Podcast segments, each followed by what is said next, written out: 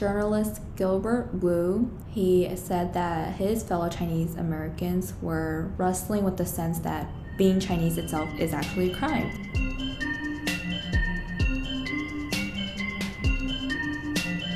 The views expressed by speakers in this episode are solely their own and do not necessarily reflect the views of the Asian Plus podcast or the entities the speakers are associated with. Hi, everyone, and welcome back to another episode of Asian Plus Podcast. My name is Chen Ling, and today we will be continuing our last discussion on historical and contemporary effects of anti Asian hate. So, last time we addressed historical effects. Today, we will discuss the more contemporary turn of events when it comes to anti Asian hate and I am joined today again here with my co host Ellie, who is a PhD student at the Rockefeller University. Hi, everyone, welcome back. And so, when we hear contemporary Asian hate, um, I don't know what comes to your mind, but the first thing that comes to my mind was actually World War II and the Executive Order 9066. It's extremely famous. I mean, I remember from my history classes as young as freshman year of high school um, about the infamous Executive Order 9066, which is probably one of the most explicit forms of anti Asian discrimination, specifically against um, the Japanese population that was living in the United States. And so, for those of us who don't know, the bombing of Pearl Harbor, which has been quoted as the day that will live in infamy, right, was an attack by Japan during World War II that really ushered the US into not only a nationwide panic, but also it we joined the fray, right? We joined the war in the end. And so ultimately officials in the United States feared further Japanese attacks or sabotage, especially domestically. And so the long-standing racism against Japanese Americans and immigrants really erupted here. And so with immense pressure from the public and the House of Representatives, President Franklin Delano Roosevelt, also known famously as FDR, signed Executive Order 9066, which really paved the way for the forced removal and incarceration of over 120,000 resident Japanese Americans. And so the speed of the evacuation actually caused many Japanese owned properties and businesses to bankrupt quickly. I think this is a relatively understated fact when we talk about the Executive Order 9066. We mainly think about, you know, the, the forced incarceration. Um, but really also there's a lot of economic damage that was really done to the Japanese American population as a result of this order. Um, and so what I think is a pretty understated fact really is that the speed and the evacuation actually caused many Japanese owned properties and businesses to bankrupt quickly. And so there was a huge economic repercussion um, of Executive Order 9066. Yeah, so as a result of this executive order, it was, I believe, $1.3 billion that was lost in property value, which is actually equivalent to $3.5 billion today.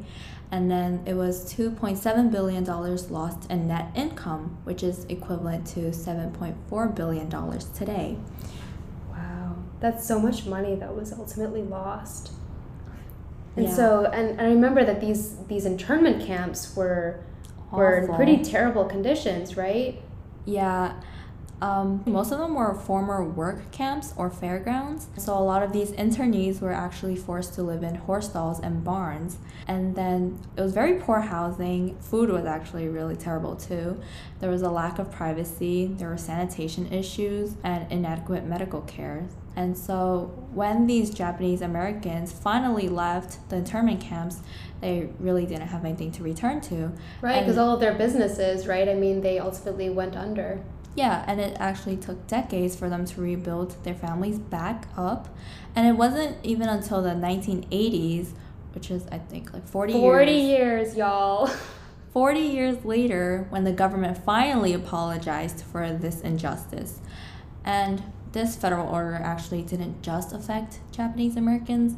There were other East Asians specifically who were affected because they looked or perceived to have very similar features as Japanese Americans. Right, and I think this goes back to a very contemporary issue that I think can resonate with a lot of our listeners, which is that I would say, and obviously I don't mean to make this huge generalization, but I think a common misconception is that all Asians look similar, yeah. right? Like Koreans, Japanese, Chinese, I think all, a lot of us can kind of get like grouped together into one category when really we're very different, right? Yeah.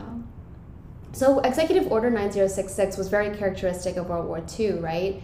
Um, and so when we think about even more contemporary rises of anti-Asian hate, we can kind of think about the Korean War, right, where China sided against the United States. Yeah, and because of China's decisions, many Chinese American communities in the United States became targets of hatred. Journalist Gilbert Woo, he said that his fellow Chinese Americans were wrestling with the sense that being Chinese itself is actually a crime. And many of the Chinese businesses were vandalized and the Chinese immigrants and Americans, they were persecuted because they were often seen, or many believed that because they were Chinese, they have to be supporters of communism. Yeah, I think also, I don't know if many of our listeners are familiar with like the Red Scare, but in this country, communism is such a buzzword, right? And so, because China is a communist country, I think there is this generalization that people make about um, the political ideology or their affiliation, right? Yeah. So the World War II and the Korean War were just two relatively recent examples in history that led to major flare ups in anti Asian hate. But this hate actually still happens today, as we can see with the COVID 19 pandemic that sparked another surge in anti Asian sentiments in the United States because um, this virus was said to have Chinese origins. And then there were many theories surrounding the exact origins of this virus. oh, yeah, there are so many conspiracy theories about the origins of the, um, the virus in the end. One is definitely, I think, I don't know about you, but when I first heard about coronavirus, I heard it in association with the Wuhan wet market. Yeah. Um, and so the Wuhan wet market um, has been considered like ground zero for the coronavirus outbreak. However, even more recently, I think this summer, there was this report or some kind of exploration into the involvement of the um, I think the Wuhan Institute of Virology mm-hmm. or uh, like one specific institute where they were studying viruses and then this was actually a lab leak. And so there are a lot of theories and we don't really know what is what is for sure, but I think the fact that the wet market came under such scrutiny really led to a lot of generalizations about the about Chinese people, right? Yeah, and even the government, the US government and president former president Donald Trump himself, they were he was blaming this entire pandemic on the Chinese, saying that China has caused great damage to the United States and to the world.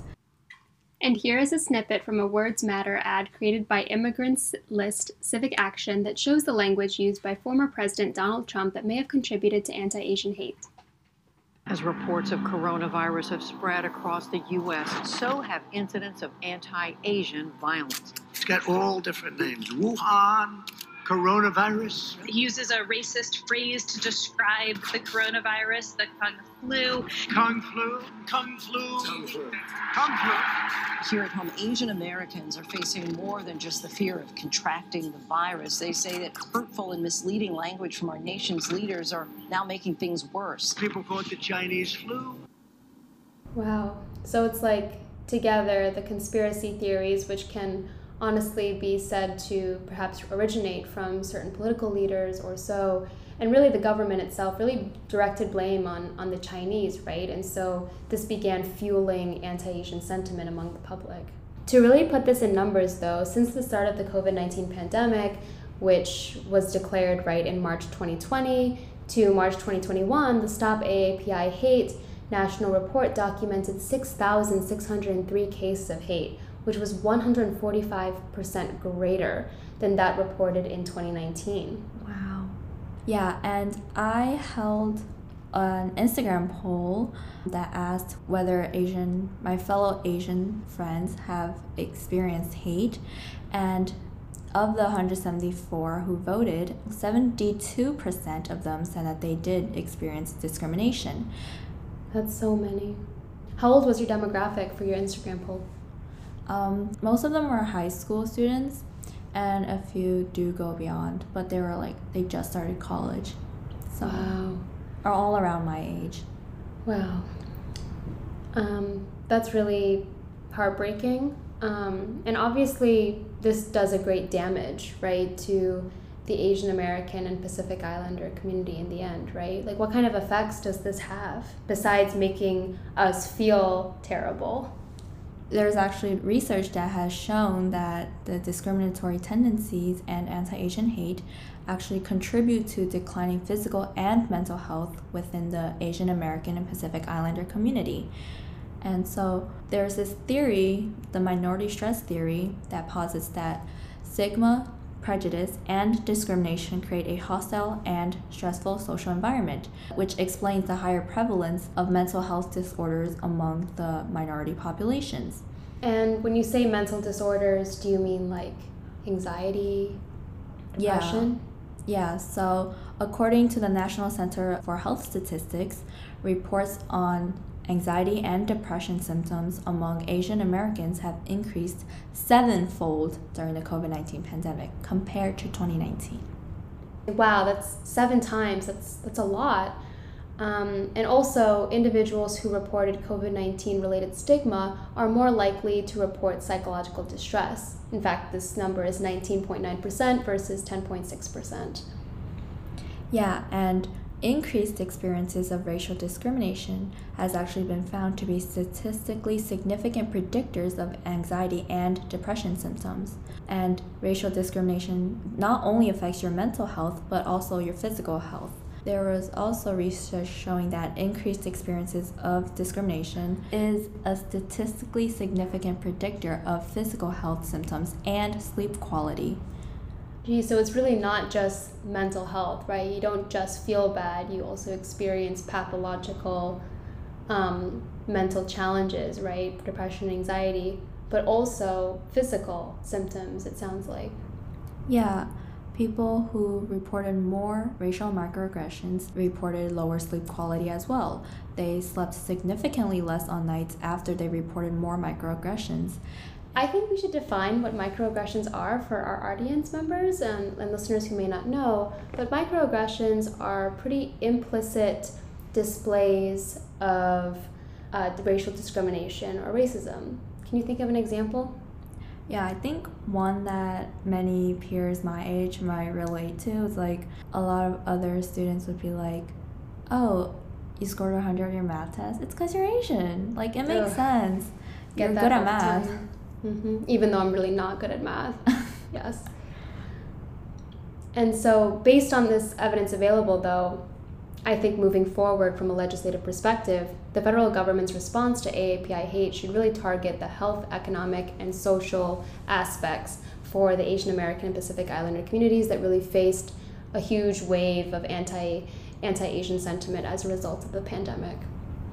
Yeah, well, to address the mental health aspect, the mental health effects of racial discrimination, I think culturally appropriate mental health services should be provided to Asian Americans during and following the pandemic. There has been research that showed that Asian American and Pacific Islander communities are generally less likely to want to receive mental health services and data collected from the National Latino and Asian American Study found that Asian Americans have a 17.3% overall lifetime rate of any psychiatric disorder, but they are three times less likely to seek mental health services than their Caucasian counterparts. Why is that? Um, this is due to the partially due to the cultural pressure because many Asian Americans receive their sense of value from their ability to take care of their family members and themselves. And so mental health is often a taboo and is seen as like a weakness. Mm. So many Asians and Asian Americans they try to ignore the symptoms of their perceived weakness and really just overcome it head on, right? Yeah. And there's also the social pressure, which came from model minority myth, the phenomenon which characterizes Asian Americans as intelligent, industrious, and very successful. Because of this model minority phenomenon, many Asian Americans see mental health issues as something that directly contradicts what they're supposed to fit in as. So, um, with these cultural and social pressures, many Asian Americans refuse to admit to what they see as a weakness and therefore do not end up seeking mental health services. Like therapy, right? Yeah.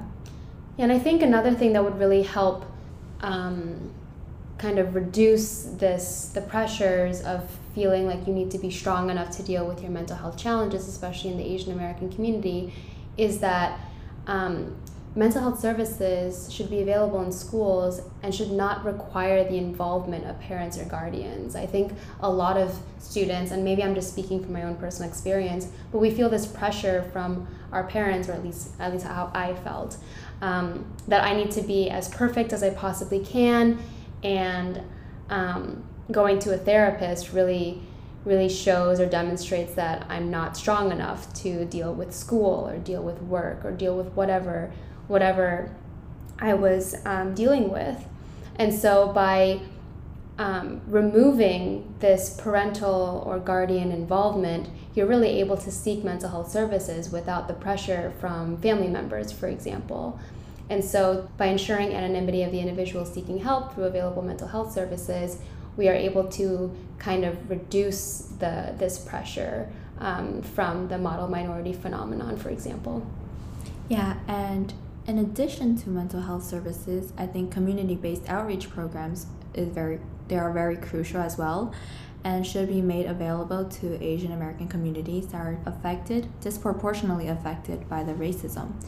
So there is one that we mentioned earlier, which is Stop API Hate. It's a coalition that targets API hate incidents. They offer many mental health resources, such as online counseling programs. They also offer a mental health library and guidance on how educators, parents, and caregivers can communicate with their children about the COVID 19 related racism.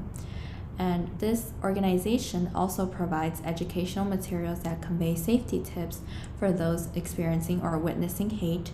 They also track incidences of the hate and discrimination, and they aggregate reports on such hate. That's awesome that this coalition exists. It's definitely one of the big ones. Another big one um, that really helps to attenuate the, the effects of AAPI hate, especially on the AAPI community, is Chinese for Affirmative Action. And so this organization works specifically with elected officials and policymakers to advance and propose specific legislative and administrative efforts to positively impact the AAPI immigrants in San Francisco, California. And so this is a very a more local organization. And in fact, they recently had Governor Gavin Newsom sign the API Equity Budget Plan, which helps distribute funds directly to community based programs that provide services to help victims of hate crimes and help hate crime prevention services. And so, specifically, just to give off some numbers, $10 million of the budget has been allocated for Stop AAPI Hate, one of the coalitions we mentioned earlier.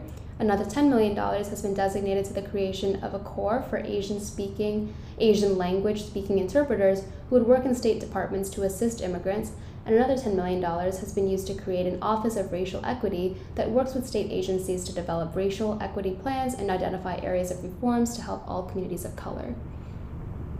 Yeah, and those are just for the Asian population in general. But there's also another organization called the Red Canary Song, which is a grassroots collective of Asian and migrant sex workers who fight for political representation and labor rights for the people. So this one is more specifically for the Asian women, the Asian women female sex workers. Yeah, so they provide resources, mutual aid, and an empowering community that stands in solidarity with the Asian sex workers. And this organization is actually located in Flushing, Queens, right here in New York City. So they offer resources to educate the public about the migrant sex workers, share their stories, debunk myths, and illustrate the harm that current laws inflict on these workers. Red Canary Song is also continuing to work on a mobile health van project which provides medical care as an alternative to policing in an attempt to combat the detrimental effects of human trafficking. Additionally, they are in coalition with other organizations across New York City to decriminalize sex work through the Stop Violence in the Sex Trades Act, which is a bill introduced back in 2019 to decriminalize buying and selling of sex between consenting adults. And so I just want to clarify what she said, Chengling. Like this, this Red Canary song is trying to create an alternative to policing, which I think is a very hot topic in light of the Black Lives Matter movement, for example, or law enforcement reform. And so this mobile health van is kind of like a more social, uh, more social um, response, right, to the negative effects of of human trafficking. Yeah, yeah. And so the COVID 19 hate crimes we witnessed today, there are evidences of another flare up of the long-standing racial bias against the API community, and it correlates with their declining health. And so, to combat this surge in anti Asian violence, Congress actually passed the COVID 19 Hate Crimes Act S 937 on May 20th, 2021.